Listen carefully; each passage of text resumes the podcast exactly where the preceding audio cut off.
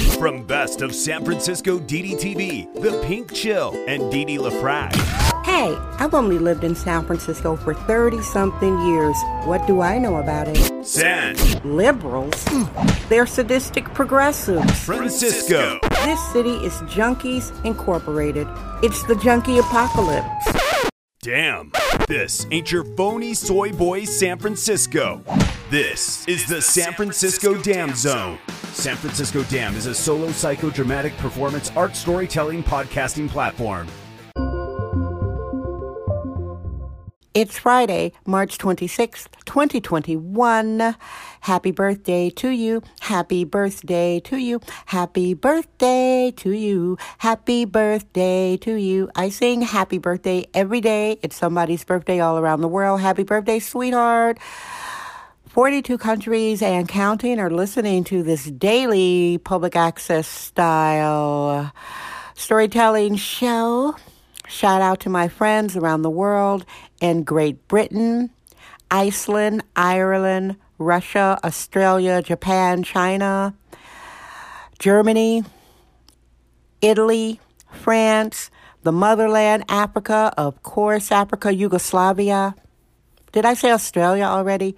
Canada, here in America, New York, Massachusetts, Florida, Georgia, don't mess with Texas, Louisiana, or Alabama, Mississippi, my home state of Wisconsin, Wisconsin, Motown, Michigan, Ohio, Oregon, Colorado, last but not least, here in Kami California. Yes, San Fran Feces, California. And I'm going to get this out of the way before I go into today's show. Typically, this is a kvetching zone. Um, I do kvetch about living in dystopian San Francisco. New listeners, I am not exaggerating at all, although I am satirically based as a mixed media award winning artist. I'm telling the truth about San Francisco out of respect for the birthday woman. I'm not going to go there about San Francisco except to say it's still having a downward spiral. We are recalling the communist district attorney who catches and releases criminals. It's really serious stuff happening. If you have not visited San Francisco since the first round of draconian lockups, and we're pretty much still locked up, in San Francisco. You don't know the city, so please go ahead and look at the show list. Over 400 daily shows telling you everything about what's going on in the city that I live here in since the 1980s. Okay. It's Diana Ross's birthday. She is my ultimate number one feminine inspiration. Happy birthday, Miss Ross. We're allergic to free range, hyperallergic control freaks. It's the San Francisco Dam Zone with Didi LaFrac. I am recording this um, in the late afternoon because I knew it was her birthday. I was re- I was waiting for Diana Ross's birthday to make this show, um, and I teared up. Hey, I'm from Wisconsin. I'm in touch with my femininity. I'm in touch with my vulnerability. I'm not a hard butt. I am not a strong black woman. And new listeners, I am a biologically born genetic black woman, the middle aged sexist womanist variety. And I, I need everybody to know that I wouldn't be here as an artist. I wouldn't be um, Dee Dee Russell LaFrac, the mixed media award winning San Francisco artist, the cult art goddess. I wouldn't be doing any of that without being influenced by Diana Ross. Okay? Now, children who do not know all about Diana Ross and the Supremes, Duck, Duck, Go is your friend. I suggest you go to Spotify or um, Apple. Check out Diana Ross and the Supremes' greatest hits. Check out Diana Ross's greatest hits. She's got a gigantic catalog. Now, I'm going to tell you exactly why I love her so much. Happy birthday, Miss Ross. I, I wish she would listen. I doubt she's listening. I'm sure somebody she knows is listening. I have always wanted to meet her, but when you meet an icon like that, she's heard it all from everybody. I, I know she loves her fans. She does great shows. She's walking in the audience. She's and she's always talking to people and she knows how much people love her. And I wouldn't be telling her anything she hasn't heard before. Now, growing up in Milwaukee, Wisconsin, in a, a matriarch, which To me, a matriarch is a failed patriarchy. My parents divorced, and my mother was left with the responsibility of seven children. Yeah, I'm one of seven. I was like one of the younger runts of the litter. Uh, had a wobbly neck. I looked gawky. I had a big lopsided afro. I was like an ugly duckling, frankly, and that's the truth. And I'm not narcissistic at all. I was narcissistic. I would have a lot of photos on social media. But I, I bloomed into a very pretty woman. Now, when I was a child, I was raised with Motown music. My mom was a very interesting DJ. She loved her Motown music and the blues. So I can't remember uh, a life without Motown music. Diana Ross and the Supremes. Now, Diana Ross was the lead singer of the Supremes. She was either in the front or in the middle or on the right. You rarely saw her on the left unless she was in the left up in the front. And what I always noticed about her is the femininity. Um, that's when singers back in the day took charm and etiquette lessons. Completely ultra feminine. Diana Ross, especially, she kept a very lithe figure. She was very lithe, um, slim, and she has these beautiful ways on stage. Back in the day, she would sort of hunch her shoulders a little and like walk like a little prance and very lean. And she'd spread her arms out like she was a goddess who owned everything. And she sang in this soft, vulnerable voice always impeccably turned out. I mean, this woman, not only did she keep her shape, she dressed head to toe like an ultimate modern goddess. From her lashes to her hair, she was always on point, beautiful, gorgeous gowns, beautiful dresses, always with pantyhose. When you think of Diana Ross, you think of glamour, ultimate glamour.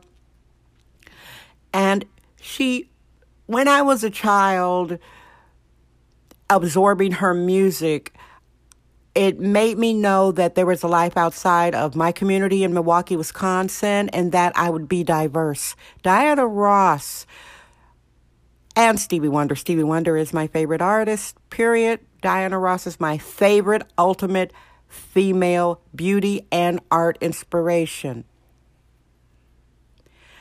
Diana Ross was a carefree black woman. She wasn't known as being a badass supermama Okay, she wasn't known as being a strong black woman. She was carefree, vulnerable, feminine. Always, you wanted to protect her she, because she was so slim and always smiling, this big, gigantic grin. It was a disarming grin. I learned so much about style and class from her. And yeah, my mom is a major inspiration to me. I'm talking about pure showbiz razzle dazzle here. San Francisco Dam Daily Truth Bombs. No namby pamby permission necessary. Being diverse, Diana Ross dated and married who she wanted to. She didn't care about what the black community was saying, and I'm going to keep it real. Um, if I have more black people listening to this and some of you are younger, please believe what I am saying. I am a middle aged woman. When I was a kid, I would hear some of the black people in the neighborhood. We lived in a mixed neighborhood. My mom moved us out of the hood and moved us to a better neighborhood with a big yard, working garden. We were playing badminton on the lawn. She did her best. Bless my mom, Evangelist Helen. Rest in peace, mom. And Diana Ross was criticized by some black people. Now, even now, today in 2021, and I have to keep this real. And I wouldn't be Dee Dee LaFraca if I wasn't keeping it real here at this show. I've got to keep it real. The racial hypocrisy towards black women interracially dating and marrying, which is called swirling now, it's still ridiculous. Now, when I was a child, neighborhood knucklehead adults, oh, Diana Ross, she's always with those white men. She thinks she's better than everybody. Diana Ross with the white men. And I'm a little child who was very precocious. I was intellectually gifted. I got uh, skipped from fourth grade to the sixth grade. Yeah, I did. And I knew these adults were pure hypocrites. I knew they were hypocrites because they're criticizing Diana Ross because she wasn't a race mammy. She wasn't holding a brother down. She wasn't carrying the whole black race on her teeny tiny shoulders. She was being carefree, diverse, living her independent life. And at that time in American culture, the majority, as even now, let me keep it real, the majority of black male celebrities date and marry outside of the race. The majority. Look at, I mean, come on. Do what you want to do, people. Let's keep it real. So while these um, neighborhood elders were criticizing her because they were jealous, they were jealous. I knew they were jealous. They weren't criticizing uh, Sidney Poitier, wonderful actor, Sidney Poitier, uh, Harry, Bel- Harry Belafonte, um, wow, O.J. Simpson, uh, Kareem Abdul Jabbar, you think of your major black stars, they are all interracially dating, or they have mixed kids, or they are interracially married. So I knew the black community was full of it and racially hypocritical. And I would think, why are they criticizing Diana Ross for living her life the way a black man does? She inspired me to interracially date because Diana Ross did pretty much what I did. I never wanted to have kids. That was my choice. I knew I wouldn't be a mom. Diana Ross was with Berry Gordy. Her Berry Gordy was like my Richard Lafrac, rest in peace, my husband, who was my co-producer, best friend, soulmate. Diana Ross was basically produced by Berry Gordy. He ran Motown and he groomed her and I think they made a great art couple. She ended up having his daughter her eldest, her name is uh, Rhonda. I think is it Rhonda, Rhoda, Rhonda, excuse me, y'all. And and then she started dating and marrying white men. More power to her, her life, her choice. And I did the same thing. My first husband was a black guy in Milwaukee, Wisconsin. After that, honey, I was a swirling queen. My second husband, who is deceased, is a white man. What I really got out of Diana Ross's persona was be carefree, be diverse. I mean, this woman, her and um, Mary Wilson and Florence Birdsong, the other two classic Supremes, they were basically civil rights icons traveling the world in the 1960s.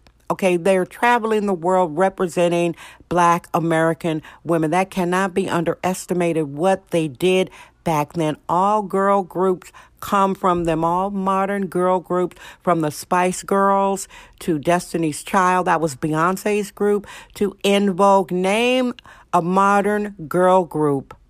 And the Korean ones, all derived from Diana Ross and the Supremes.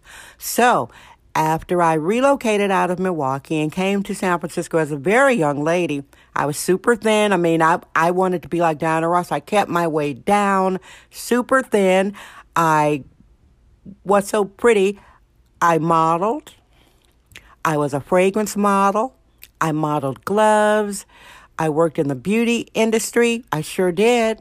I sure did. I used my black feminine privilege to help me get over in San Francisco, and I didn't sleep with any male producers ever. I never slept with any male producers. Diana Ross was always at the back of my mind. I'd wear little silver mini skirts, putting on those eyelashes. I'd throw some glitter on. I'd wear my makeup exactly like her. And then I started making little bands. I kind of am like a Yoko Ono singer. Not really a singer, but I sang. Not really a singer. And I would dress like Diana Ross. I sure did. That Motown elegance, that Motown charm, that Motown etiquette, that Diana Ross carefree black girl thing. Yes, I did. Sure did. Mm-hmm. This is Sexist Womanist Bohemian Excellence. It's the San Francisco Dam Zone with Dee Dee LaFrac. I am so grateful she is still here, enjoying life. I am so happy that I was raised listening to her music and having her as a visual blueprint on what to do. Be diverse. Live your life. Black women, we don't have to be race women. We don't have to carry the race. We are independent people. Black men aren't, quote, race men. In general, they're not. They leave that to black women. Don't do that. Don't be one of those race mammies. I have to do this for black people. No, you don't. No, you don't. Take care of yourself, your children, if you have them. Live a carefree life. Smile big like she does. Put your chin up. Toss your hair back. Look pretty. Pretty. Pretty. When I think of her, I think pretty. Pretty. Pretty. I love you, Miss Ross. Thank you so much for everything. All right, everybody. Now, that's a show where I did very little kvetching about San Francisco. And again, please look at the show list. I appreciate all new listeners. Make sure to subscribe. I love you. Guess what? I'm Dee Dee LaFrac. I trust my vibe. San Francisco. Damn. That's today's episode of the San Francisco Damn Podcast with sexist womanist bohemian Didi Lafrac. Remember to join us tomorrow for another episode. This podcast is brought to you by our sponsors. Head over to sanfranciscodam.com for more sponsorship information. Thank you for subscribing and listening.